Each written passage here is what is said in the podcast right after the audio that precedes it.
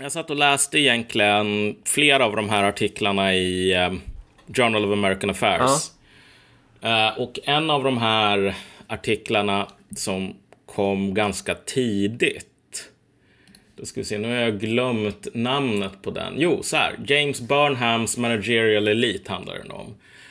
Eh, och den går lite grann igenom en amerikansk tänkare som heter James Burnham. Som var trotskist typ fram till 38 eller någonting. Så han började ju som någon form av amerikansk marxist. Sen så tog han avstånd från ja, men marxismens här historieskrivning. Att vi obönhörligen gick mot ett socialistiskt samhälle. Och sen över hans liv så blev han ju typ mer och mer höger helt enkelt. Men han skrev i alla fall lite av en, en analys, eller flera, av alltså de förändringar som pågick i det ekonomiska systemet. Och hans teori var väl mer eller mindre så här. Att kapitalismen håller på att övergå i... Du vet, du går ifrån um, den här gamla modellen där folk håller på och talar mycket om, ja men du vet, du har så här Alfred Nobel, han typ kommer på dynamit. Och så tar han patent på det och så börjar han tillverka och sälja dynamit. Um, eller någon bankir som jobbar sig upp, startar en egen bank och sen så tar den här banken och blir enormt framgångsrik. Det vill säga den, alltså, den idealtypiska kapitalisten så som han beskrivs eh, ju även idag. Alltså den här personen ja. som kan säga så här. Ärad vare Gud i slöjden, den här skiten har jag gjort.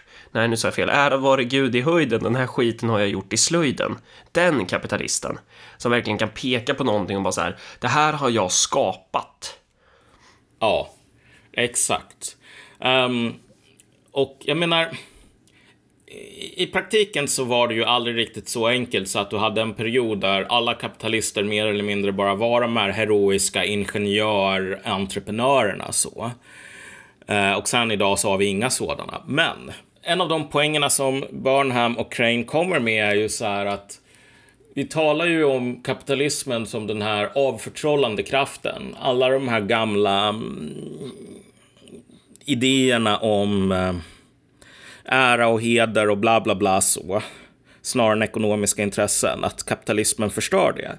Grejen är ju att i alla fall den tidiga kapitalismen behövde ju den sortens sentimentalitet på något plan. Och jag menar, jag är ju vän med Henrik Jönsson. En intressant grej där när man pratar med honom, som jag alltid, det har varit så här, man har alltid fått det här intrycket av att alltså, det är någonting som verkligen är extremt anakronistiskt med Jönsson. Och det är ju inte bara det här att han har, hur ska man säga, den här framtoningen. Um, i, i, videos och så vidare. Visst, han, har, han gör ju det med en, en stor dos självdistans faktiskt. Men det är när man pratar med honom också så, så det, det är någonting, det har varit som en sten längst ner i skon sådär som, som har irriterat en som man aldrig riktigt kunnat få ut. Det som jag insåg ganska nyligen är ju att alltså, problemet med Jönsson, eller det som gör honom lite anakronistisk, är ju att om du frågar honom vad poängen med kapitalismen är, då kommer ju han att tala om kapitalismen som just en frihet här i produktionen. Kommer inte att använda exakt de orden, men man måste typ kontrastera här frihet i, i termer av produktion och frihet i termer av konsumtion. Om vi nu tänker oss att frihet för människan, det är att vi ska kunna konsumera så många blåa jeans som möjligt. Då är ju bara frågan om det perfekta systemet en fråga om så här, hur åstadkommer vi den mest effektiva produktionen av jeans? Om det är typ, jag vet inte, vi låter en AI styra allting. Okej, okay, men då kommer det vara det systemet vi väljer. Om vi tänker oss att poängen med ett system är frihet i konsumtion. Det kan vara socialism, det kan vara så här, ja, Pol Pot kommer med en vetenskaplig studie om att han producerar mest blåa jeans. Okej, okay, Pol Pot är kungen. Mm. Medan frihet här i produktion handlar ju just om den här... Det är ju ett argument som är romantiskt. Ja, men det är ju det som är... För att det säger... Det, ja. det är det som är äganderätts... Alltså, ja. ja. alltså det säger ju så här att jag måste ju få vara fri att ta mina egna händer och typ bygga någonting mm. i träslöjden så här. Mm. Jag måste kunna bygga och jag kommer på en smart idé och jag förankrar den, jag hittar kapital, jag bygger upp en fabrik och så vidare. Jag startar mitt företag, bygger upp det med mina egna två händer. Det är ju någonting galet ofritt med ett system som inte låter mig göra det. Som inte låter mig, inte bara förverkliga mig själv, utan um, vara en människa fullt ut. Och sen här skulle, ju, här skulle ju kanske den marxistiska invändningen vara, ja, om du har gjort den där pallen helt själv i slöjden så är det såklart din, men om, om 20 stycken slöjdlärare har gjort 90% av arbetet så kanske de... Men ja, jag ska inte, jag ska ja, inte jo, förta exakt. själva poängen, men eh, ja.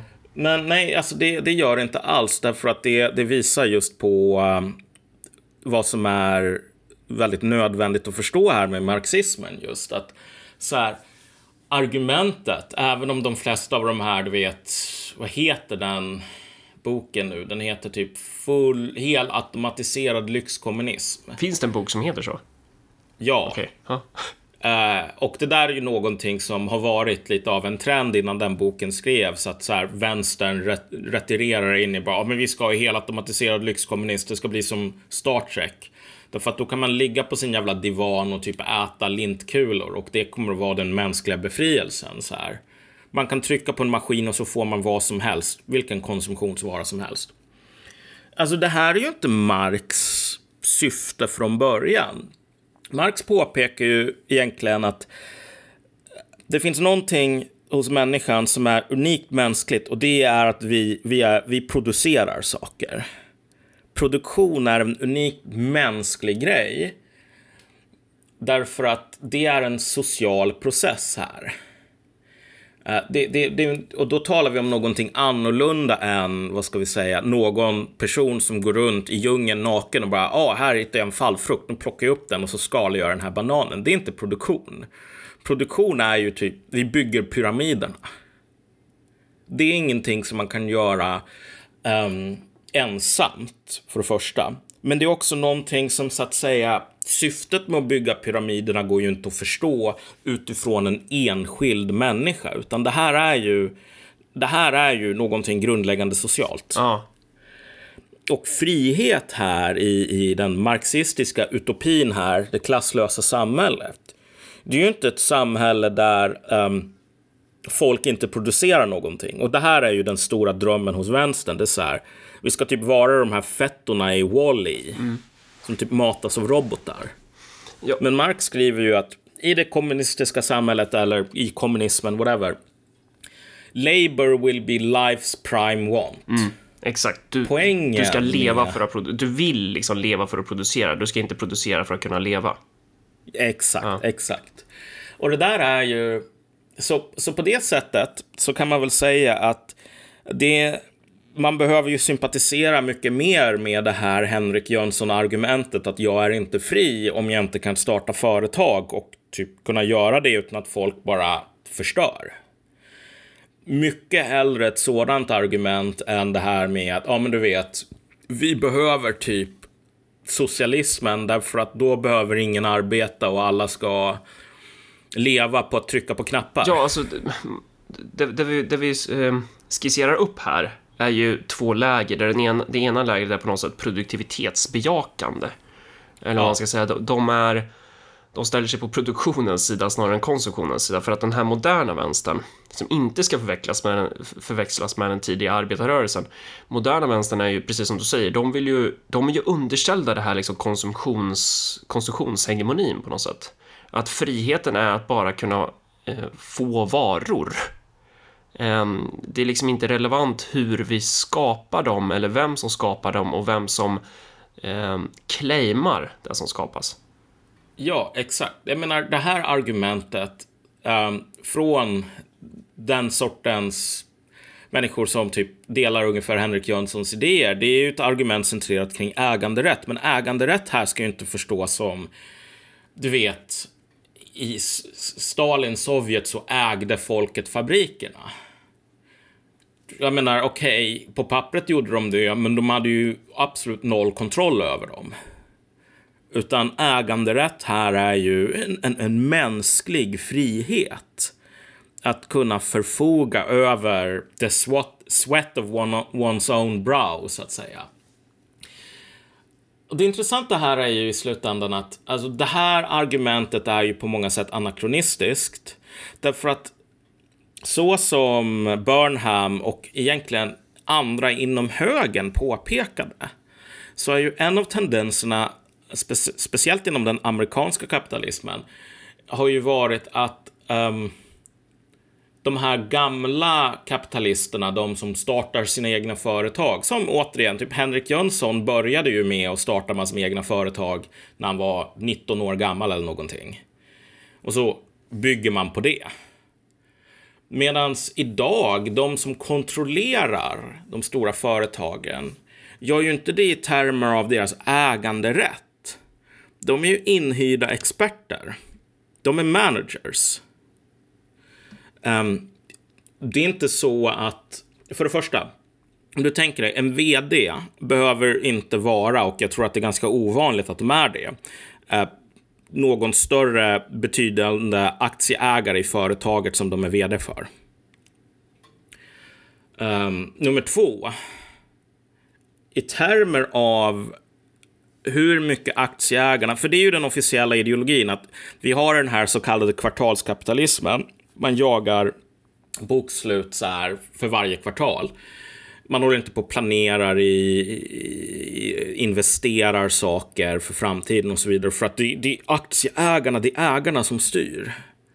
I praktiken så är det så att aktieägarna har väldigt lite att säga till om. Det kan ju till och med vara så att aktieägarna inte ens vet om att de äger det där företaget. Jag tänker på alla de här liksom alltså sättet som ägandestrukturen i den moderna kapitalismen ser ut. Att det kan ju, det kan ju vara någon sån här supermiljardär som bara jaha, ägde jag det här företaget via det här företaget? Åh fan, Alltså, det de bryr sig om det är ju att liksom pengarna trillar in på kontot. Så. Att, att det, alltså, det, det finns en superbra illustration av det där faktiskt.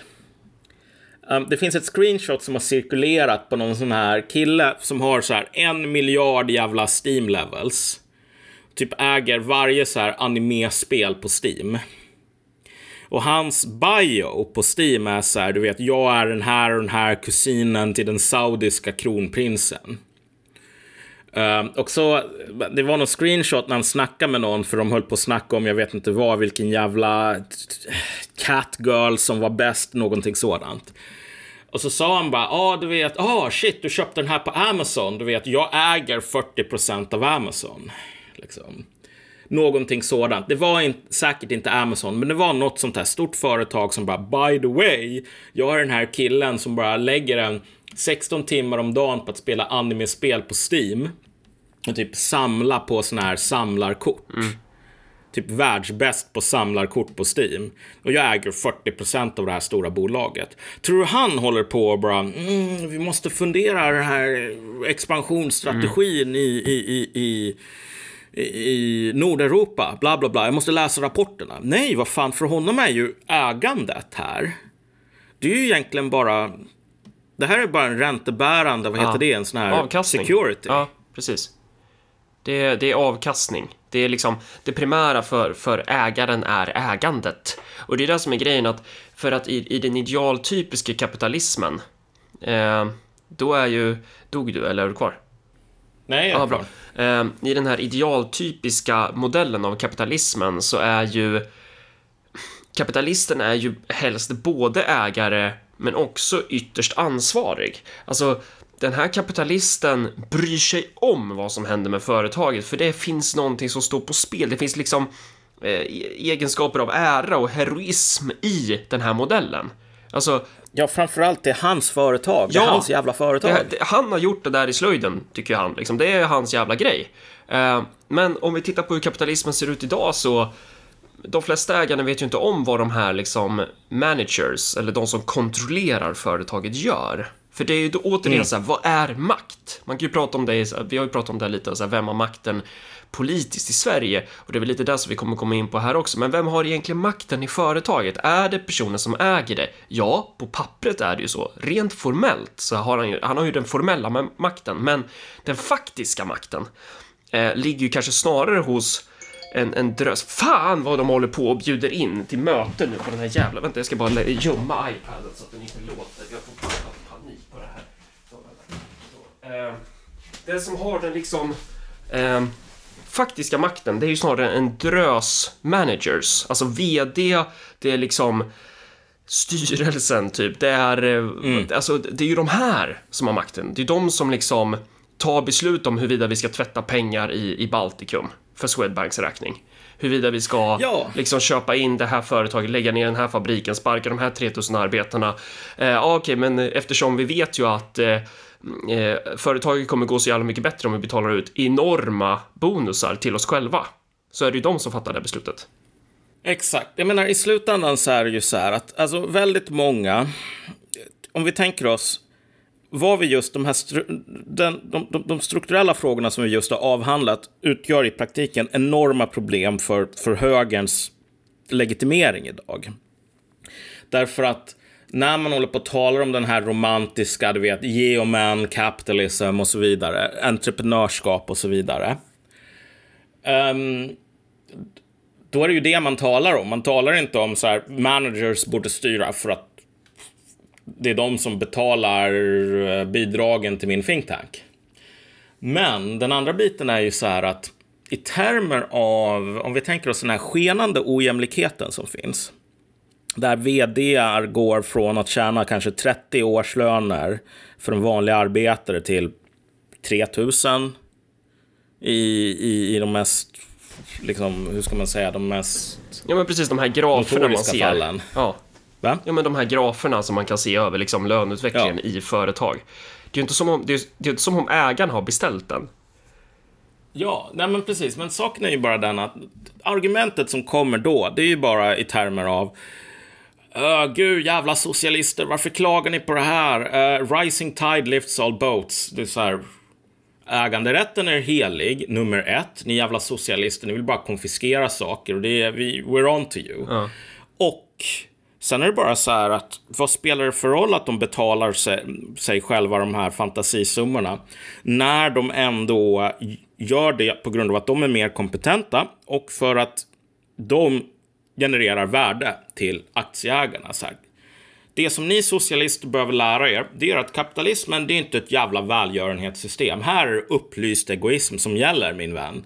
Och den upplysta egoismen är mycket bättre än massor med blödig eh, marxistiskt hokus pokus på grund av att det här leder till de mätbart bästa resultaten. Mm.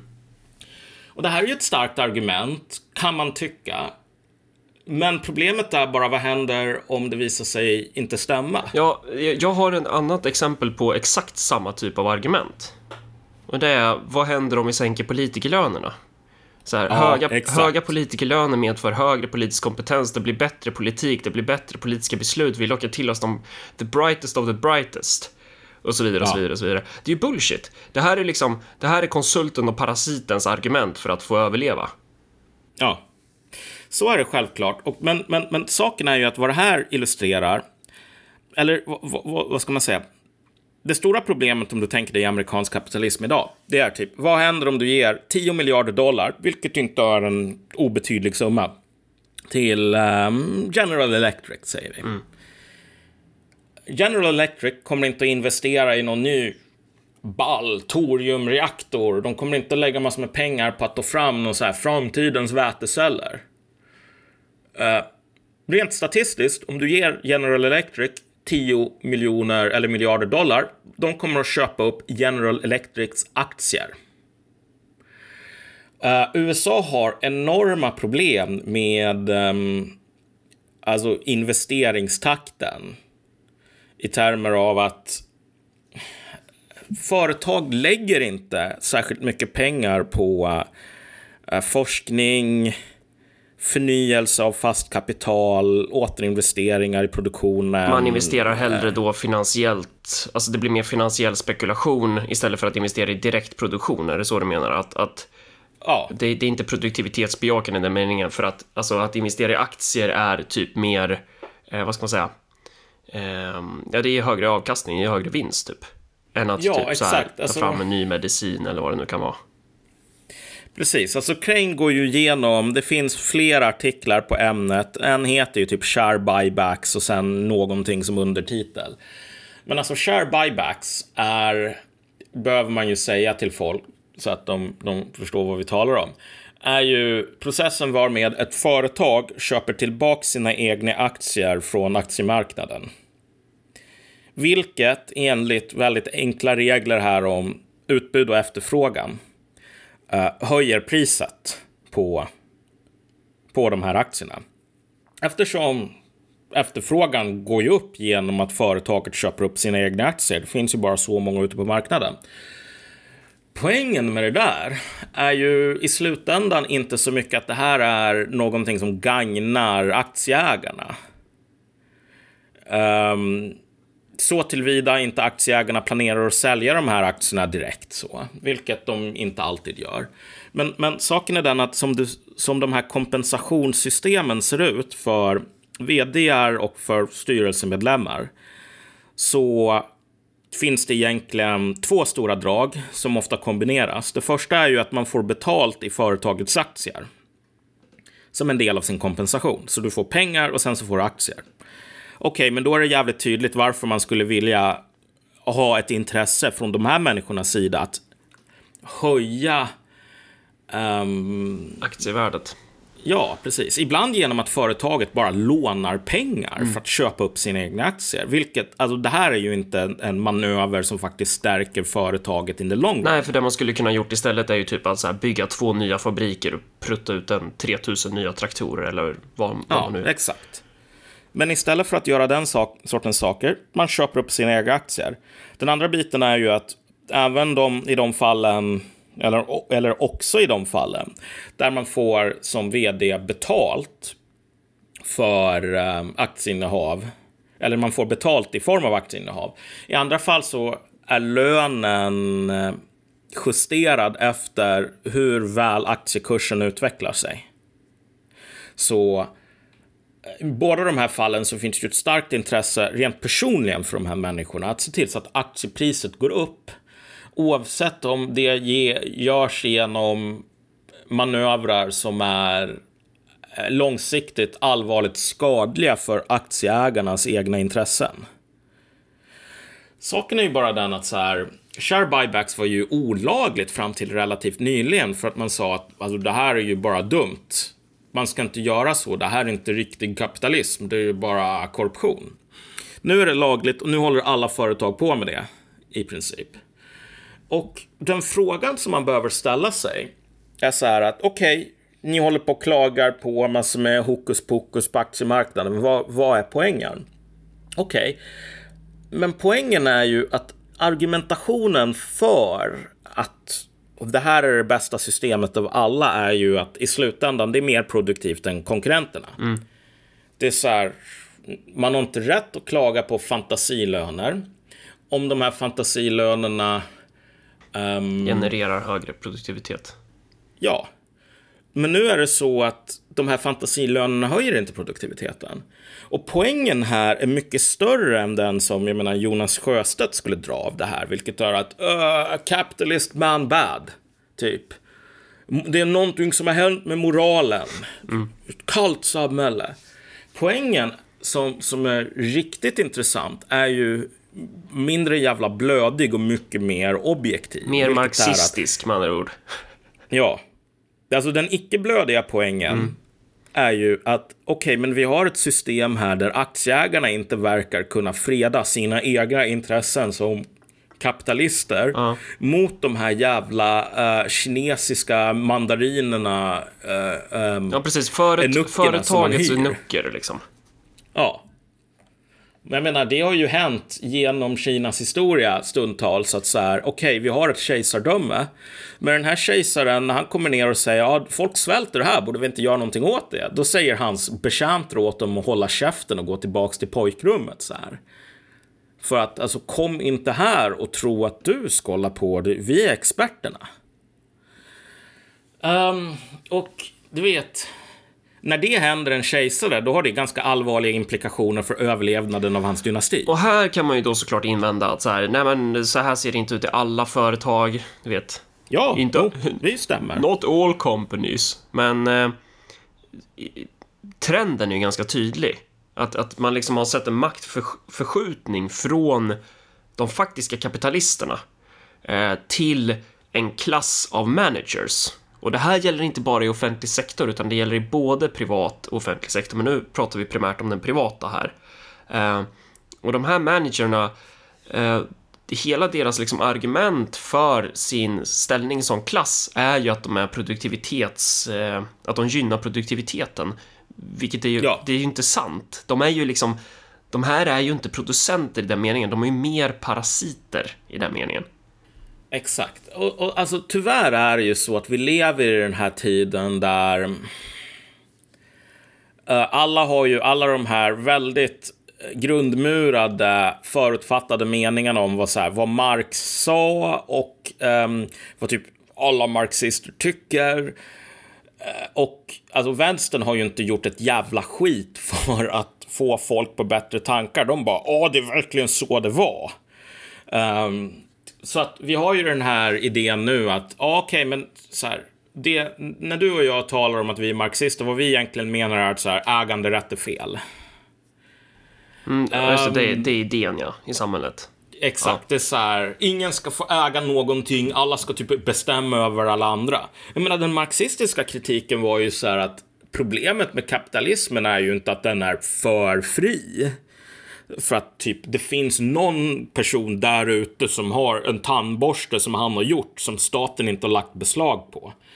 Um, utan poängen är ju så här. Kritiken ligger ju att okej, vet du vad? Det här friheten som du talar om i ägande, vilket är en jävla frihet som är viktig. Den friheten är begränsad till en väldigt liten minoritet. Um, I termer av kapitalistiska systemet jämfört med i princip alla tidigare system genom historien så är friheten mindre därför att så här i, de förkapitalistiska systemen så var det så att majoriteten av befolkningen, visst de ägde kanske inte sin egen mark, men de hade fan kontrollen över dem. De, de, de brukade sin jord. Exploateringen här låg ju inte nödvändigtvis i så här att man inte hade en förfogande rätt över sin mark. Utan exploateringen låg ju, alltså den var ju väldigt direkt. Det kom en person med en jävla hillebard en gång om året och sa betala mig 30% av din skörd eller så kör jag upp den här hillebarden i magen Precis, på det är dig. en direkt plundring. Det är så klassexploateringen såg ut under feudalismen, till exempel. Ja, exakt. Men alltså i termer av, hur ska man säga? Om vi talar om typ äganderätt här. Inte som en juridisk konstruktion, att äganderätt är vad vi kallar äganderätt i, i lagen. Utan mer i termer av vem som faktiskt disponerade marken. Så är det ändå så att um, den stora konflikten mellan bönder och egentligen liberaler, stora delar av vänstern, rent historiskt. Det var ju att bönderna hade alla de här gamla heliga, du vet, din farfars farfars farfar som var eh, hertig von Fersen. Han lovade min farfar att, jag skulle, att min släkt skulle få fiska, typ. Vi skulle få hova in 10 kilo lax om året. I den här, whatever, viken. Ehm, och alla de här gamla... Jag menar, feodalismen var ju ett väldigt transaktionellt system här. Att frihet i feodalismen det var att jag har rätten att, att, att um, utnyttja de friheterna, privilegierna som faller på min position. Typ. Frihet är att bönderna, visst de ska betala skatt, men de ska inte behöva um, höra den här predikan i kyrkan. Adelsmännen, ja, de ska typ skicka sina söner i militärtjänst, men de ska inte betala skatt på salt. Den sortens grejer. Så att äganderätten är för någon jävla bonde som eh, brukade sin jord. Den var ju alltså, på ett sätt svag, men på ett sätt väldigt stark. Därför att de här reglerna som kringskar var en feodalherre fick göra. De var väldigt hårda. Jag menar typ, i Ryssland så var ju bönderna livegna, de fick inte flytta från jorden. Men det är ju inte så som att, alltså, så, som du köper den här, den här slätten, okej, okay, då följer det med en 50 familjer som du äger. Men du har inte rätt att bara säga, ja men nu ska jag ändra på den här marken. Nu ska jag typ bygga ett, ett hotell på den här marken. Så ni jävla livegna bönder, stick, jag äger marken. Utan alltså man fick ju inte göra det heller. Så, så ja, nej men den centrala poängen här är ju att, att kritiken här från vänsterhåll eller, eller fuck vänstern, alltså från den, sann, den genuina marxismen, Marcus. Ja. Mm. Um, mot de här sortens äganderättsanspråk ska inte vara, ja men det är för mycket äganderätt, utan kanske snarare att det är för lite äganderätt. Och det är väl egentligen den kritiken som man skulle kunna rikta mot kapitalismen idag också.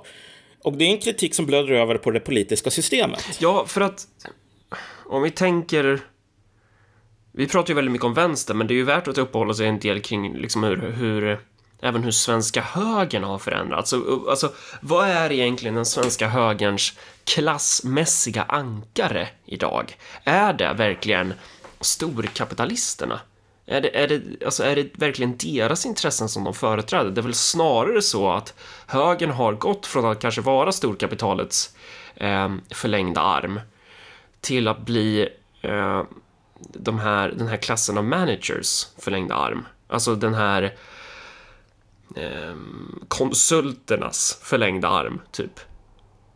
Alltså för, för att det är ju, alltså om man tittar på den politiken som man bedriver, det, det man vill göra, det är ju på något sätt att eh, man vill ju göra om hela svenska staten till bara en enda stor Eh, subventionskanal för olika företag, för olika aktörer, eller inte bara för olika företag, utan för olika aktörer inom företagen. Alltså varför mm. har vi överhuvudtaget offentlig upphandling? Och det här är ju inte bara svenska högern som ska beskyllas, utan det här är en internationell trend. Kanske ja. primärt då för västvärlden, men, men så här, staten har ju blivit en, en aktör som, som tvingas till att hålla på och dadda marknad. Alltså bara under den här senaste hösten nu, Eh, så, så har vi alla fått se liksom när sjukhus efter sjukhus går upp i stabsläge för att man man har gjort någon deal med någon jävla plojföretag som inte kan leverera typ. Och så kan man lägga skulden ja. på antingen, ja men så här, den här upphandlingsavdelningen var inte tillräckligt bra eller så här därför. Men alltså konstruktionen i sig är ju helt, den är ju fullkomligt idiotisk. Istället för att ja. liksom samhället har total kontroll. Eh, alltså det här är våra sjukhus. Det, det, det är så här, bort med era äckliga tassar. Det här ska ju liksom vara det här ska vara under samhällelig kontroll. Vi ska se till så att så här, inget jävla sjukhus går upp i stabsläge på grund av någon jävla upphandlingsinköp. Det är helt mm. efterblivet. Men det är ju den typen av konstruktion som vi har fått. Och det är den typen av konstruktion som, som den svenska högen drar sin lans för. Men de gör det inte ärligt. De säger inte det är så här vi ska ha. Vi ska ha tusen nya Karolinska. Det är inte det de säger, utan de säger vi måste ha nya, eller de säger vi, vi måste eh, de drar ju lansen för den heroiska idealtypskapitalisten. Ja. De drar lansen för modellen det här har jag gjort i slöjden. Men i praktiken så är det ju det här andra vi får. Vi får ju inte den här idealtypskapitalismen direkt. Nej. Nej, exakt. Jag menar, det här med offentlig upphandling är ju värt att uppehålla sig vid. Därför att alltså, det här är ju ett system vars funktion är att tvinga staten att bete sig som en konsument. Och det är ju ett, alltså, det är ett rent ideologiskt projekt på ytan, men samtidigt så döljer det ju enorma klassintressen här. Därför att för det första, staten är ju inte en konsument. Nej. I, I den här städade jag menar, dumma ekonomi 101 bemärkelsen som bara går ut och handlar efterfrågan, utbud, effektivitet, flera leverantörer och sådär. Om du försöker köra på den på det spåret, alltså det blir ju bara galenskap. Om du försöker inhandla så militära satelliter, ungefär som Kalle och Kajsa inhandlar eh, tandkräm. Eh, det kommer att bli katastrof. Det finns många strukturella skäl till varför eh, inhandla militära satelliter är väldigt annorlunda. Det, är så här, det finns i princip en konsument. Och den här konsumenten drivs inte av eh, den så kallade pengar, varor, pengar-cykeln. Mm. Man köper inte den här militära satelliten för att ah, men nu kan jag investera min militära satellit i i min verksamhet så att jag kan generera avkastning så att jag kan köpa två militära satelliter. Nej, man köper en militär satellit för att spionera på Taiwan.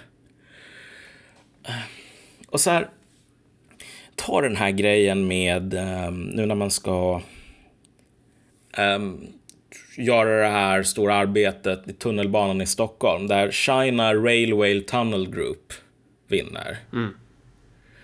Och där det är väldigt tydligt att, alltså de har ju uppgett en väldigt låg, um, ett, ett väldigt lågt anbud. Som de andra um, i, i den här tävlingen har klagat på att det här är ju ett spekulativt bud, vilket betyder att man lägger ett lågt anbud som inte är sant och sen så hoppas man ta reda på hur mycket det egentligen kostar efter att man börjar bygga. Sånt är ju enormt skadligt. Det händer ju för... hela, tiden, hela tiden i den här kommunen. händer det ju. Alltså all, ja. allting alltså, går ju över budget. 30, 40, 50 procent. Ja, men också bara så här. Tänk dig. Va, tänk dig vilken sjuk regel det är. Kommunen måste gå på det billigaste budet. Ja, men verkligen. Uh, och sen, har du, sen vill man ju lägga till olika beroende på vilka uh, konsulter det är som har, som har lyckats lobba fram det här till våra efterblivna politiker. Men Miljöpartiet och Vänsterpartiet, de är ju mycket för så här, men det ska vara social upphandling. Och vad det innebär i praktiken, det innebär ju då att då ska du ha 14 punkter om att det ska vara hållbart si, det ska vara hållbart så, det, företaget ska vara typ hbtq-certifierat, vad fan vet jag. Men det, det är ju bara ännu ett sätt, sätt att liksom nischa det här åt en viss typ av eh, faktioner inom, inom företagen då. Alltså det är bara ännu ett sätt att så, transferera pengar. Men, men vad tänkte jag? Eh, en till grej med det där med att Kina ska hålla på, eller ja, ett kinesiskt företag, vilket ju i förlängningen de facto är kinesiska staten, det ska vi prata lite mer om också. Men att det är liksom, det är militärstrategiskt helt vansinnigt att låta kineserna bygga våra tunnelsystem. Ja, alltså men tänk dig, tänk dig vad genomideologiskt. Här behöver man fan ringa in typ Zizek som i Ghostbusters. För att komma över med någon sån här dammsugare och suga upp all ideologi. Så, som, är, Därför... som Luigi i Luigis Mansion. Ja, jo men precis. Nej men alltså, när någon säger bara så här att du vet, vi kan inte välja ett annat bud än China Railway Tunnel Group på grund av att så här, vi får inte för att de är billigast. Ja, men du vet, Gud har inte särat på molnen och bara sagt så här att Sverige kommer att bli eh, konsumerat i helvetes eld här om ni inte typ väljer billigast. Utan det här är ju en självpåtagen regel som så här, okej, okay, men nästa jävla ubåtsupphandling så här. Nordkorea lägger in ett bud bara. Vi har byggt den billigaste ubåten till er västerländska hundar här. Mm. Och bara, så har du någon jävla sosse som sitter där och bara uh, vi får inte ta hänsyn till andra grejer. Nej. De sa att de byggde den billigaste ubåten. Det är kanske så att nordkoreaner är inte de som man ska lita på i ubåtsbygge, men, men vi får inte ta det här för då skulle det bli fel. Fuck you, det här är bara ren ideologi. Ja, och det här är också implementerat till stor del från Europeiska unionen, ska ju sägas. Mm, ja, jo, precis. Men, men, men, men saken är ju bara den att Uh, om du ska sälja en järnvägstunnel till kineserna. Det är inte som om de kommer och bara okej, okay, det här är ett amerikanskt det är Halliburton och de ska bygga tunnlar nära den här militära bunkern. Ja, men de tog ju 4% mindre betalt så här. Alltså, vi är medvetna om att um, Halliburton, Dick Cheney, mm jänkarna kanske får reda på lite saker de inte borde veta, men vi får inte ta hänsyn till det. Fuck, nej, det funkar nej. inte så. Um, och det intressanta är ju så här att den här idén det här är ju mer eller mindre någon form av nej men, fotbindande när det gäller statens fötter här. De ska se ut på ett visst sätt. Okej, okay, människors fötter ser inte ut så, så då måste man liksom binda in dem i någon sån här kvävande korsett tills de ser ut på rätt sätt. Ja, men det är samma med den här logiken i, i att vi måste ha företag som driver skolor och, och, och vård. Alltså man, man, man, område efter område så har ju de här, eh, det här klasskiktet gröpat ur nya hål i, i, i statsapparaten för att bara kunna suga i sig pengar. Ja, jag menar, man behöver ju säga att eh, kapitalismen har typ som system har ju aldrig varit så att det har funnits en, en stenhård separation av stat och företag sådär. Jag menar, ett, det bästa sättet att bli rik på det är att vara polare med staten. Ja, självklart. Så har det alltid varit, så kommer det alltid att vara. Men det intressanta här är ju att den här klassen av um, managers är ju så extremt mycket legosoldater idag. Mm. Det finns ju ingen lojalitet till någonting annat. Ja. Nej, alltså det, det är verkligen en egen klass av legosoldater på ett sätt som... Jag menar, okej, okay, när du rekryterar till någon sån här kabinett franska regeringen på 30-talet så här, ja, Vilket 30-tal? 1800 eller 1900? 1830-talet. Ja, såklart. Nej, men alltså, när du ska ha någon sån här finansminister, ja men självklart så går du till så här, den här rikaste bankiren som du spelar golf med och bara vill du vara finansminister? Mm. Men alltså den här rikaste bankiren som du spelar golf med, han har ju det här äganderättsförhållande till sin bank. Det är han, han har ärvt den från sina föräldrar eller så har han byggt upp den själv. Så här, rör inte staten. Eh, han kommer in som en ansvarstagande samhällsmedborgare här. Medan vad vi har idag är ju mer eller mindre att de här vdarna, de rör sig ju från företag till företag och det spelar faktiskt ingen roll i slutändan egentligen hur mycket skada de åsamkar. Mm. Det är ju inte så att det är ju ingen som ställs till rätta för Nya Karolinska och det är ingen som ställs till rätta för att driva ett företag till ruinens brant. Nej. Man bara, okej, okay, nu har jag gjort min volta på fyra år, nu rör jag mig vidare innan, innan företaget går i konkurs. Och, och på, på, samma sätt som det är fel att prata om, eller ibland kan det vara rätt att prata om liksom stater som, alltså hela staten, alla medborgare, allting som är sammanlänkat till det här som, som aktörer. Men man kan ju också lätt begå misstaget att prata om företag som liksom eh, en organism i sig. Alltså företag är ju, mm. består ju av tusentals komponenter och just de här komponenterna av managers det här klasskiktet, det, det är kanske snarare de som håller på med den här typen av kartell, kartellbildning snarare än företaget i sig. Mm. Att det är liksom, det är där du hittar de här olika nätverken och, och de, de hjälper varann och, och, det är ju en form av korruption och det är ju inte bara då staten som blir förlorare på det utan det är ju kapitalisterna som blir förlorare på det. Ja, exakt. Jag menar, i slutändan så verkar det som att vi, vi, vi har ett extremt alla förstår ju att det är någonting allvarligt trasigt med det politiska systemet. Men jag skulle säga att det, det, det, den här trasigheten, den, sprid, den, den är lika mycket av en del av näringslivet. Och vad den trasigheten har gjort är ju att de här gamla argumenten som högern använder, de, de håller ju på att falla sönder. Alltså den politiska legitimiteten hos den här gamla fusionisthögern um, i USA, de här Mitt Romney-typerna, den passerar ju genom golvet just nu. Därför att man säger så här, ja, vi har den här enorma fattigdomen och så vidare i USA, fentanylepidemi hit och dit. Um, vi har en infrastruktur, broar som faller sönder, men det här är det mest effektiva systemet. Vi behöver betala det här priset för att vi ska vara världsledande i R&D och uh, produktivitetsökning och så vidare. Samtidigt så är pengarna man lägger på forskning, de går ner både från statens sida och från näringslivets sida. Produktivitetstillväxten är jävligt låg. Man gör inte det som man säger att poängen med systemet är att göra. Mm. Och man kan inte ens köra det här hårdnackade, superegoistiska exemplet så här att, ja men du vet, de människorna som betalar sig höga löner, de gör det därför att uh, aktieägarna har valt det för att de här människorna, de är så otroligt oumbärliga. De är, de är verkligen nivå 20 och liksom hero units. I, i, det roliga i den här artikeln, eller i en av artiklarna som Crane skriver på temat buyback, så säger han ju så här att inte ens när vd dör i oförutsedda olyckor. Om det nu vore så att om de här eh, vdarna var så jävla viktiga så att om inte de finns, då dör företaget. Då skulle antagligen, när vd dör i oförutsedda olyckor, bara helikopterkrasch, borde aktiepriset gå ner eftersom det innebär en sån här ökad osäkerhet etc. etc. Men i så 40, jag tror att det är 42 procent av fallen så leder vdns plötsliga död till att aktiekursen stiger.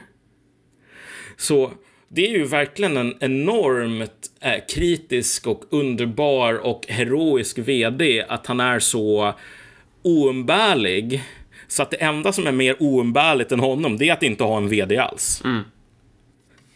Så, så eh, alla de här argumenten, det är ju bara bullshit. Ja, verkligen. Och alltså, även Sovjetunionen var ju ett klassamhälle. Sovjetunionen styrdes ju av en klass av managers. Det var ju partibyråkraterna som styrde Sovjetunionen. Så det var en fin tanke i teorin, inte så bra i praktiken, eller vad säger Ja, nej men alltså högern är ju väldigt bra på att säga att om du bara, ja men du vet i Sovjetunionen, läs Stalins konstitution här, det är all makt utgår från folket, folket äger alla fabriker. Då kommer ju den här människan att säga då att det där står på pappret men det är ju bullshit, se hur samhället funkar. Mm. Men vad, vad som är ironiskt är ju att man kan vända samma argument mot dem idag. Och det här är ju det som är... Um, ja, men återigen, en, en, en vanlig poäng från Henrik Jönsson är ju att okej, okay, men jag känner inte igen mig på, i min egen sida. Jag trodde de här människorna verkligen, du vet, fria marknader, bla bla bla så. Men de verkar ju inte tro på det. Du bara, ja, no shit att de inte tror på det, därför att så här, du är typ den sista mohikanen här. Eh, du, har, du, du håller på att formulera dina argument i termer av äganderätt, mänsklig frihet. Det är inte vad de här managers är intresserade av. Um, och av skäl som är lite komplexa som vi inte behöver gå in på egentligen i, i allt för stor detalj så kan man väl säga att den naturliga klassideologin för managers skulle jag säga. Det är en ideologi som handlar om separation. Och separation menar jag egentligen att separera allting från allting annat. Alltså um, styret, alltså konsumtionen ska separeras från produktionen. Mm. Medan um, ehm, för politiker ska separeras från de människorna som de är valda av. Du vet, det var ju fan ett skällsord, eller det var någonting riktigt fult att säga i Sverige. Fram till i princip nu. Att du vet, jag är äh, invald av Örebros väljare. Jag representerar deras intressen, inte världsmänskligheten. Då var du ju ett monster. Mm. Det här handlar inte bara om ideologi, det här handlar om klassideologi. Mm. Därför att de här jävla människorna som sitter i Örebros kommunfullmäktige eller i någon annan kommunfullmäktige eller på Sveavägen eller i Rosenbad. Mm. De är ju fullt medvetna om, i alla fall undermedvetet medvetna om, att om folk bara säger så här jag är din constituency, du är min feodalherre. Har du gjort det du är till för? Mm.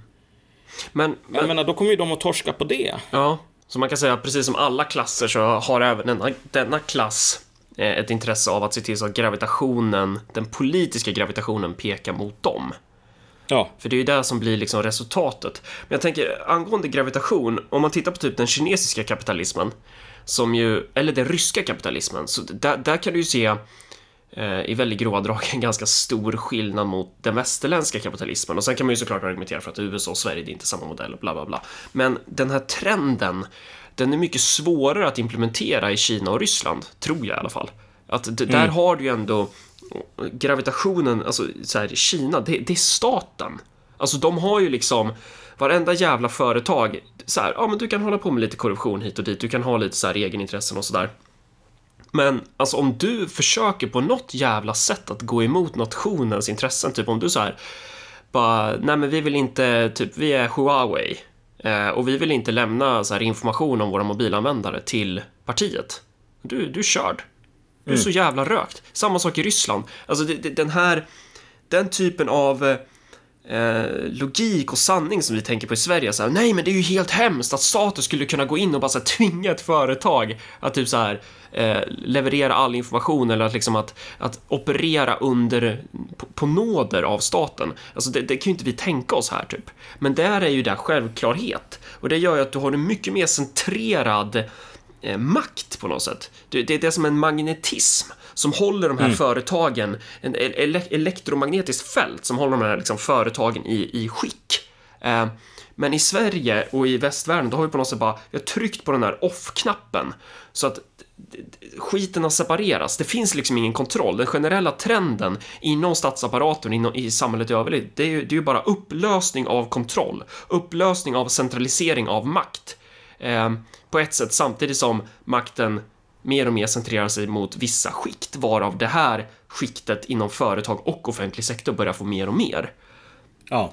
Eh, för att transferiat, man kan ju prata om det nu ska, inte jag, nu ska inte jag vidga den termen mer och mer, men de här personerna inom de här företagen, de lever ju faktiskt också på transfereringar, bara det att de inte enbart är offentliga. De kan ju dels vara offentliga genom en avtal om offentlig upphandling till företaget, men framförallt så är ju transfereringar från, från företaget i sig. Alltså vadå, det är inte motiverat att du ska ha 3000 eh, gånger högre lön än en arbetare. För du producerar inte 3000 gånger högre värde än en arbetare. Det är vem ja, som, nej, men alltså, vem som helst Det är ju argumentet det liksom. man har försökt på. Ja, precis. Men jag menar i slutändan så är det ju så här att om man nu ska ta den här poängen om Kina och Ryssland så är det ju så att i Ryssland så finns det ju, jag vet inte om Putin har det fortfarande, men fram till relativt nyligen, antagligen fortsätter idag, så um, det finns ju en årlig middag i Kreml jag vet inte hur många kuvert det är. Det är väl typ mellan 30 och 50. Och, och den där middagen, det är ju um, de viktigaste oligarkerna i landet. De får sitta där med uh, kejsaren och dricka och smörja kråset och sådär. Och så har man lite trevligt tillsammans. Det, det här är kapitalism, Crusader Kings edition. Um, saken är ju bara den att visst, det här är ju korrumperat som fan. Men det som man måste förstå är ju i slutändan att det där är en modell som ryssarna är tvungna att använda på grund av att um, den, den, politiska makten så att säga har ju sagt att om vi försöker köra den här, vi blir en jävla koloni åt jänkarna, vilket man ändå försökte i början på 90-talet, då kommer det inte finnas någon jävla Ryssland kvar.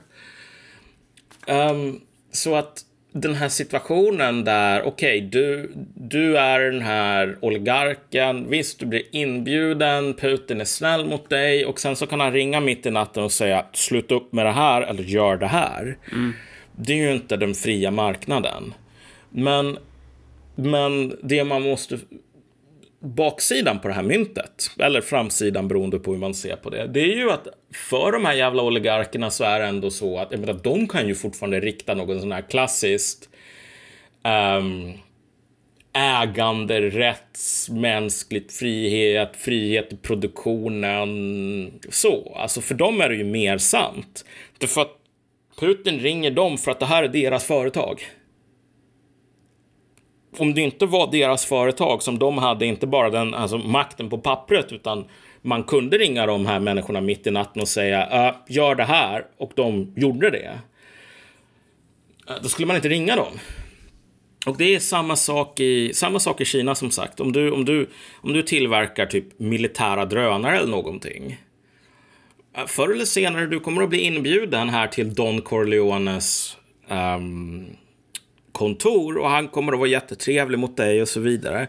Så kommer han att säga så här att du vet, du, om du behöver någon hjälp med att behålla den här kinesiska eller den här drönarfabriken i Kina. Det är bara att ringa när som helst. Vi kommer att hjälpa dig. Du kommer att få subventioner, du kommer att få det och det och det. Om du försöker flytta den här fabriken som vi har identifierat som militärstrategiskt nödvändig försöker flytta den till jag vet inte vad, typ Singapore eller till Texas eller liksom Brasilien för att du tjänar mer pengar på det. Då kommer vi att ha ihjäl dig. Du kommer att dö. Så här, det kommer att öppna sig när du trycker på hissknappen så här så kommer dörren att öppna sig och så finns det ingen hiss där och så får du en spark i ryggen. Mm. Uh, ram, vi har många hisschakt som du kan ramla ner i, min vän. Så alltså, därför att vi kan inte hålla på och låta drönarna eller låta jänkarna eh, förstå hur vi tillverkar våra mest avancerade drönare. Vi kan inte flytta den produktiva kapaciteten till andra länder. Inte för att det är eh, liksom ekonomiskt gångbart, utan för att det är självmord för ett samhälle. Mm, precis, men det, det viet finns inte i den här västliga modellen på det sättet. Alltså då, då är Nej. syftet att här, sprida makten så att landet inte går att styra, så att det inte finns ett vi.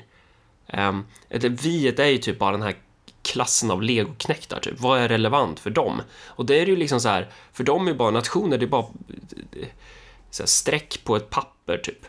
Ja, alltså det intressanta här är ju att um, vad man måste göra och som högern är väldigt dålig på i slutändan, det är ju att man måste förstå att så här, kapitalism, det är ett ord, men det är ett jävligt brett ord. Ja, verkligen. Så inom det, alltså bara för att man använder det ordet idag och för 200 år sedan så är det inte samma saker man talar om. Men en av de grejerna som jag gör när jag har riktigt tråkigt, bara hålla på och bläddra bland olika så kategorier på Wikipedia. Så ibland är de så här du vet, vargspindlar, sitter man och läser om det. Och ibland så sitter jag och läser om så här vapensystem under andra världskriget och gärna om processen som man tog för att utveckla det här vapensystemet. Det tycker jag är ganska intressant. Det låter jättetråkigt, men det är faktiskt riktigt eh, intressant att bara läsa om hur alla turerna när eh, så här, eh, tyska flygvapnet skulle ta fram någon sån här nytt helautomatiskt gevär för fallskärmsjägare. Sådär. Alltså, och det lär en ganska mycket.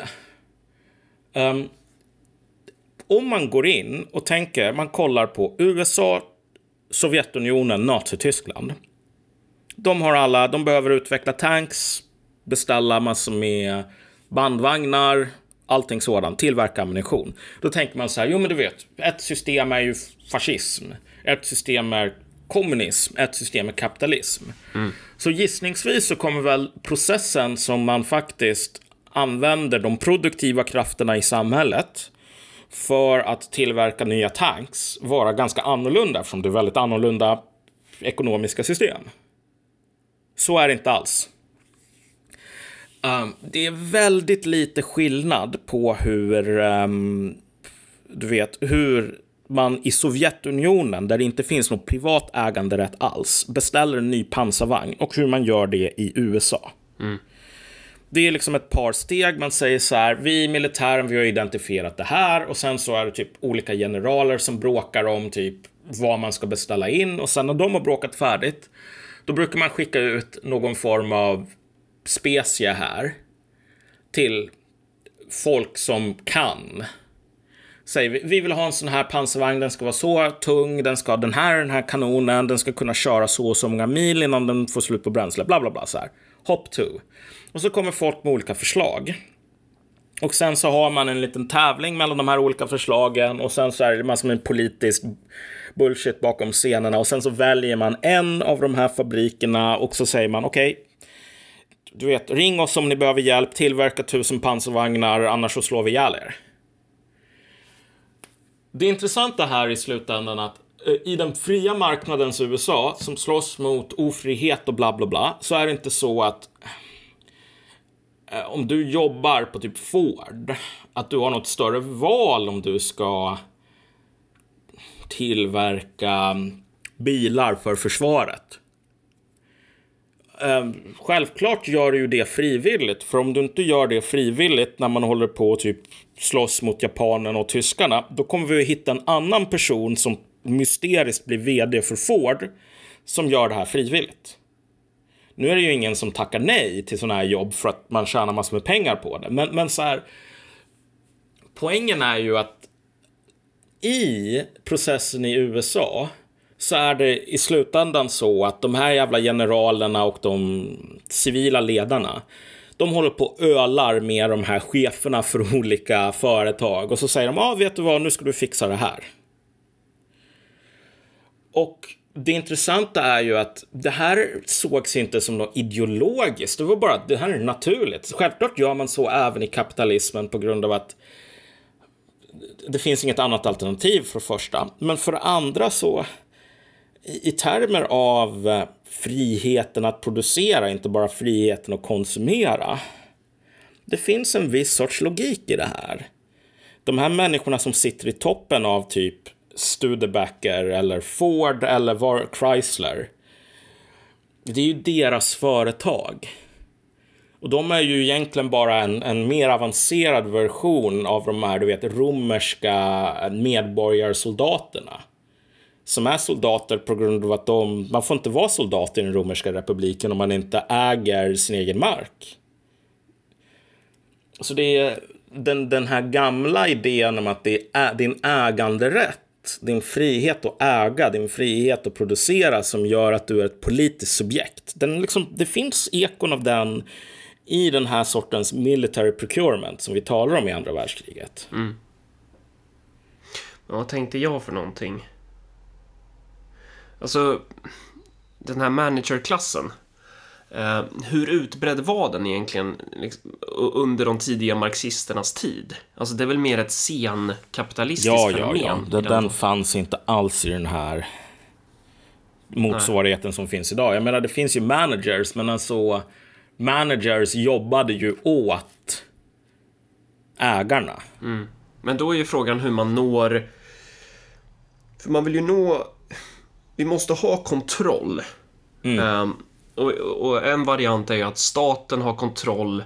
För om du tittar på det, typ den kinesiska modellen så är KKP är ju typ... Ja men det är ju bara dagens kejsare i princip. Alltså det, det, är en stark enväldig makt, bara det att istället för att det är en kejsare så är det typ...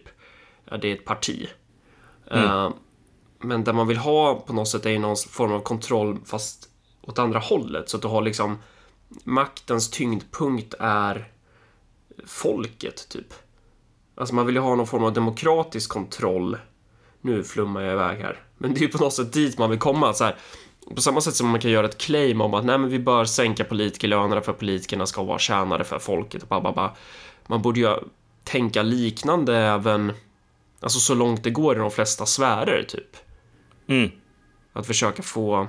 Det här är inte färdigtänkt i huvudet. Men... Eh, det vad jag tänker spontant. Jo, jo, men alltså vad man behöver framför allt innan vi kan börja tala om demokratisk kontroll så behöver man ha någon jävla kontroll överhuvudtaget.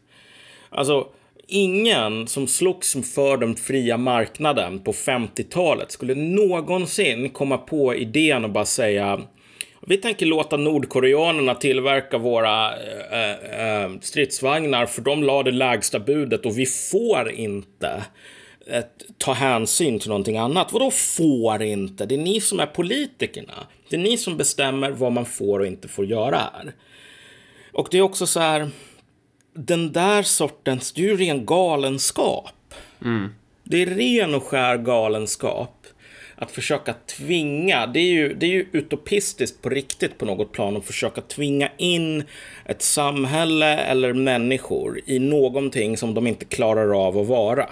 Jo men verkligen, och men, men en till grej, det är också så här att man, alltså den, den här typen av tendenser, alltså sättet som makt svävar iväg eller som det är centrerat, vad som är tyngdpunkten i relationen och sådär.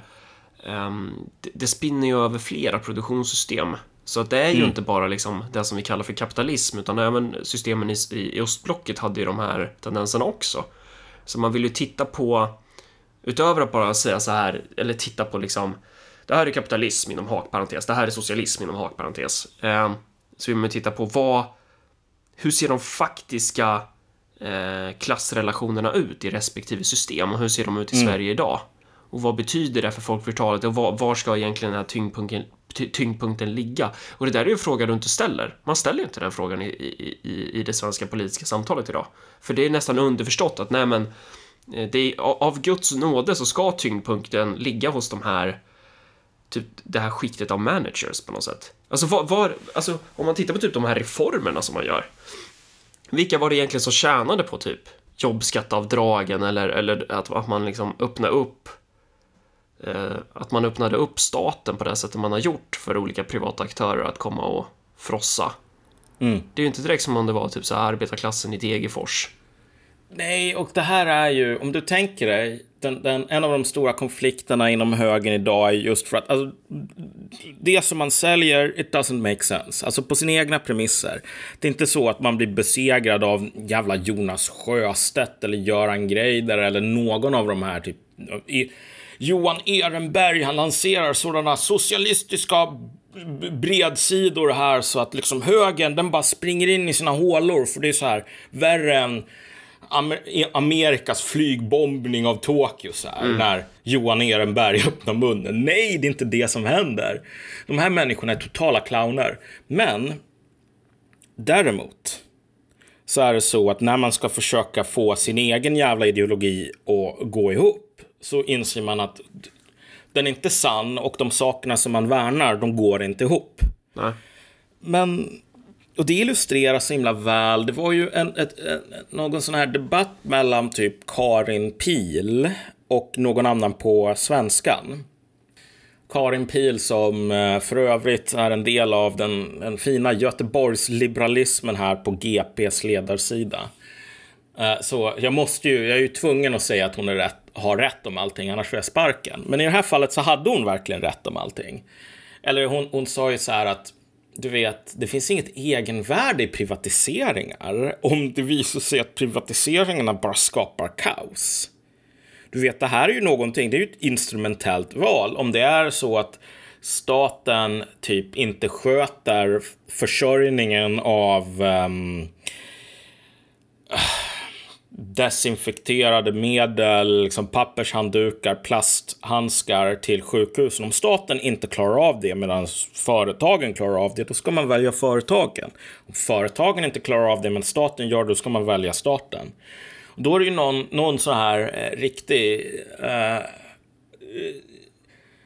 en riktig jävla apparatchik som svarar då mer eller mindre i, i, i två stycken ledartexter tror jag är att så här, jo, det spelar ingen roll om allt blir kaos här med företag, om företagen får sköta X. Vi ska ändå ha det så. Ja. För att det är ett egenvärde. Mm. Krossa socialismen. Ja, jo men precis. Det är bara så här, fri företagsamhet är bra, även när det är så att, alltså det finns ju ingen fri företagsamhet när det finns en jävla kund som tvingar till sig uh, sina medel. Inte genom att vara ute på marknaden och hålla på att sälja sin arbetskraft, bla bla bla. Utan jag menar staten uh, beskattar genom tvång. Mm. Det, det är ju det enda sättet att göra saker på, så det är ju inte nödvändigtvis fel att den gör det. Men, men att behandla staten som, du vet, det är precis som en konsument på marknaden. Bara nej, på marknaden finns det mer än en konsument normalt sett. Och den här konsumenten eh, kör inte, han skriver inte reglerna för sig själv. Mm. Du levererar järnvägstunnlar eller pansarvagnar till försvaret så är det finns ingen fri marknad där alls. Det enda sättet, om man håller på att låtsas att det finns det, alltså då kommer man verkligen att um, man kommer att hamna i hur mycket trångmål som helst.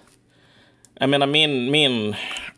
Ibland så går jag in och kollar på så här, vad som händer med så här amerikanska nya vapenutvecklingsprojekt. Så här. Och alltså, en av de grejerna som har hänt på vapenmarknaden, eller liksom vapentillverkare, är ju att det har skett massor med sammanslagningar så det finns egentligen, om du ska utveckla flygplan, då finns det i princip Boeing och så finns det Lockheed Martin. Medans um, under andra världskriget då fanns det Vought och det fanns, jag tror, Fairchild Republic, massor med sådana här företag.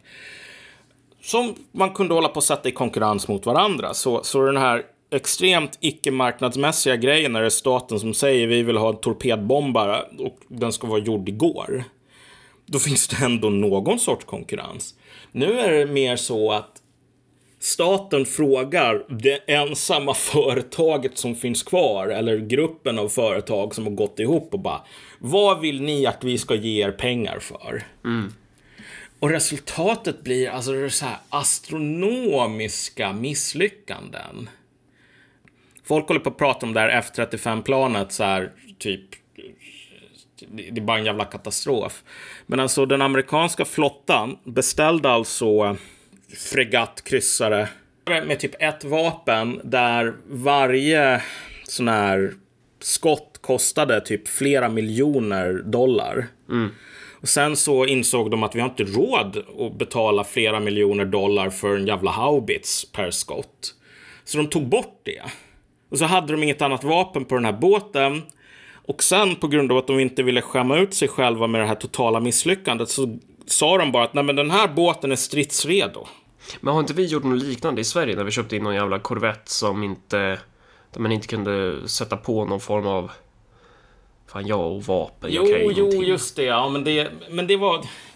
Jag menar, den var i alla fall på pappret att den hade en bestyckning. Den, den skulle antagligen ha sänkts i strid, de här korvetterna. Men... Men alltså här var det verkligen så att du säger vi kan skicka ut den här båten i krig mot kineserna. Har den några vapen? Bara nej. Men den är redo för strid. Så kongressen var ju tvungen att bara, jag tror de var tvungna att gå in och bara säga så här att nej, ni får inte säga att ett vapen är redo när ni inte har några vapen. Alltså, det är ju bara, det är bara idioti. Nej, men den där sortens korruption här som du får när du ska försöka vara ideologisk på det här sättet. Den gynnar, den gynnar inte de här gamla, jag vet inte vad, Alfred Nobel, whatever, de typerna. Det gynnar däremot de här legoknäktarna som drar från att de jobbar i den här kommunen och så jobbar de åt näringslivet som någon konsult och så jobbar de åt um, näringslivet igen och så går de in på Timbro och bla bla bla. Alltså, man kan säga vad man vill om det här vanan att typ välja ut sina polare som man spelar tennis med, så här bankirer till eh, finansministrar och så vidare på 1800-talet. Men grejen är att när de var finansministrar, då tog de, de i alla fall i teorin på sig en mössa att nu är jag en försvarare av eh, Frankrikes intressen. Kronans intressen.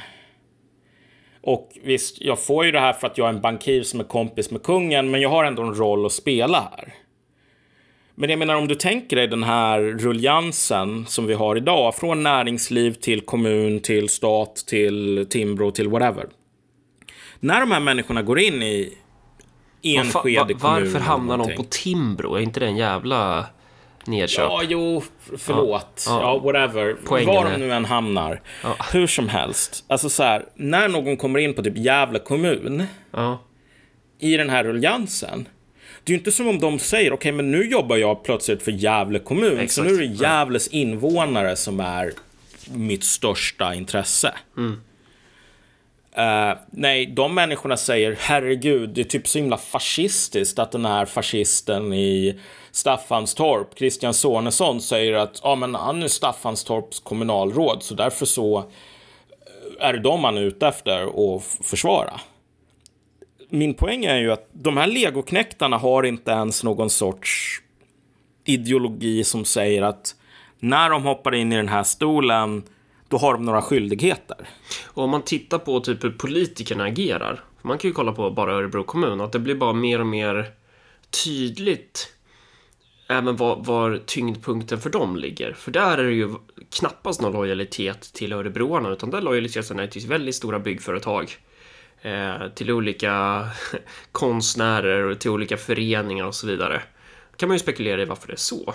Men eh, nu senast så hade vi en diskussion om att införa avgifter för förskolor och då ville vi i Örebropartiet två saker. För det första så ville vi ju göra för det är en ny lag som gör att avgifterna relaterar till handläggningstid, så då vill vi göra handläggningstiden väldigt lång för just islamistskolorna då, fast vi ja. formulerar det i form av koncerner eller stiftelser som har gjort, och så var det en lång radda av, av exempel på vad de här har gjort, då, bland annat att man har anställt personer som har begått terrordåd eller ja, och så vidare. Eh, men utöver det så vill vi också Eh, göra så att avgiften skulle vara helt rörlig eh, i sätt till handläggningstid, för att olika handläggningstid har olika tid, så att en, eh, en viss eh, fristående förskola kanske den handläggningstiden kanske bara tar 10 timmar, ja men då kostar det sig och så här mycket. Eh, och sen om en annan förskola ansöker, ja då kanske det tar 60 timmar. Eh, och då det ju, tycker vi att det är orimligt att det ska vara samma pris för alla. Utan vi vill ju då att den här förskoleaktören ska bära sin egen handläggningskostnad. Och det innebär i praktiken att Örebros skattebetalare ska inte subventionera de här förskolekoncernerna. Oavsett vilken aktör det är. Det där, Moderaterna blev helt skogstokiga. Mm. Alltså de var så här, vi hatar, Örebropartiet hatar frihet, Örebropartiet är värre än Vänsterpartiet, Örebropartiet är liksom eh, alltså, de, då drar de lans, men de drar ja. inte lans för den här som man kan tycka från någon slags, jag menar det libertarianska perspektivet borde väl typ då vara att säga, nej men vi ska stå på skattebetalarens sida kanske. Att inte, skattebetalarna ska inte subventionera, för det är ju mer skatt då som går till, jag menar som de här jävla eh, aktörerna får gratis. Så ska det väl inte vara? Det, alltså, och det där, där har du ju motsättning. Och var dagens höger ställer sig, det är ju glasklart. Det är ju inte på den arbetande Alltså det är inte på knegan, den knegande skattebetalarens sida utan det är ju på de här eh, managers, det, det, det, är de här företagen, de här aktörerna, de här liksom som vill bli subventionerade av skattemedel. Ja, och det där är ju, det där är ju extremt farligt. Jag menar, därför att vad, vad det här säger är ju att samhället är en ganska allvarlig kris. Um, ehm, jag menar, det, om man nu verkligen ska liksom hårdra det så här. Um, du har väl kört EU4? Nej, jag har faktiskt aldrig gjort det. Okej. Okay. De, de la in så här, typ för att de skulle bredda mekaniken i någon sån här expansion, så la de in typ de tre olika stånden man kan hålla på och muta typ riddare eller präster och så vidare. Så kan man få lite så här, du vet, är man kompis med adeln då kan man få generaler, är man kompis med präster då kan man få så här pengar och sådär.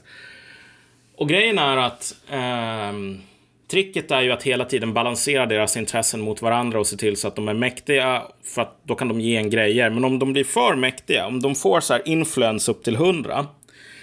Eh, det som händer är att typ de tar över i någon form av adlig plutokratisk kupp typ. Mm. Så tar de över eh, statsapparaten. Ekonomin kraschar, det blir massor med utrensningar, det kan bli häxbränningar, det kan bli um, totalt bara kaos. Därför att man de här jävla intressena, de är jättebra när man håller dem på mattan. Men risken är alltid att de kommer att börja, de kommer inte att tjäna riket så att säga, utan de kommer att tjäna sig själva. när de väl får fri hand, det blir knas. Dit är vi nog på väg som Sverige med. Alltså vi håller på och talar så himla fint om det här tjänstemannastyret. Mm. Och så har du de här dekadenta politikerna som bara, men kan inte bara jag sitta här i KF och så äter jag tårta och så får jag lön och så behöver jag inte jag, behöver, jag vill inte fatta beslut. Jag vill att ni tjänstemän styr. Mm. Ja, det är exakt okay. vad de säger faktiskt. När tjänstemännen ber om att få mer makt, då säger politikerna, åh fy fan vad skönt. Ja. Okej, okay, men de här tjänstemännen kommer förr eller senare att börja bedriva sin egen ja. jävla agenda. Jo, men precis. Vi har ju liksom, vi har en plutokratisk eunuck konsultkapitalism i Sverige. Ja. Och det som, det som är nice när man säger så här, jo men självklart måste tjänstemännen styra när vi har de politikerna vi har. För annars skulle det bli kaos. Okej, okay, ja, det, det, är inte fel. Med de politikerna vi har, tack gode gud att vi har tjänstemän. Det där är roligt ända tills det inte är det längre. Och när det inte är roligt längre, då blir det jävligt oroligt det, det, det, är den här sortens konflikter som vi antagligen kommer att se. Den mellan politiker som inte är dekadenta, som vill försöka återta den politiska makten, därför att det är den enda demokratiska makten här. Tjänstemän, de rekryterar sig själva enligt regler de sätter själva. Mm. Eller de vill i alla fall komma dit.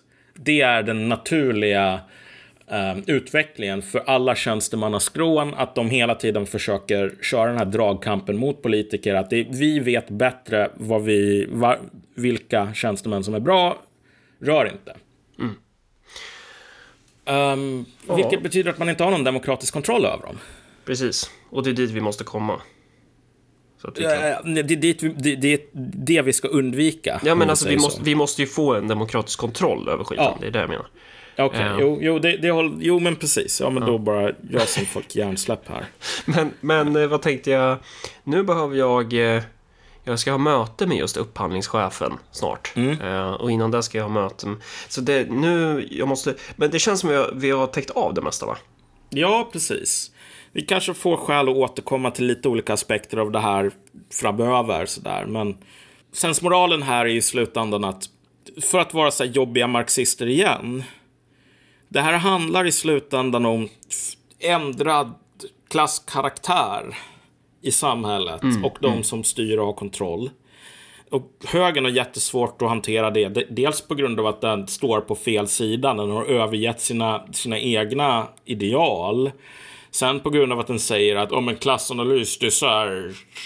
Det är vänsterbaciller, så vi ska inte hålla på med det. Ja, men den här jävla tjänstemannaklassen, det är fan inte folkets... Eller de här enuckerna. De är inte nödvändigtvis kapitalets vänner ens. Nej, exakt. Men ja, då säger vi så. Ja, Ja, ha det bra. Hej! ha det bra.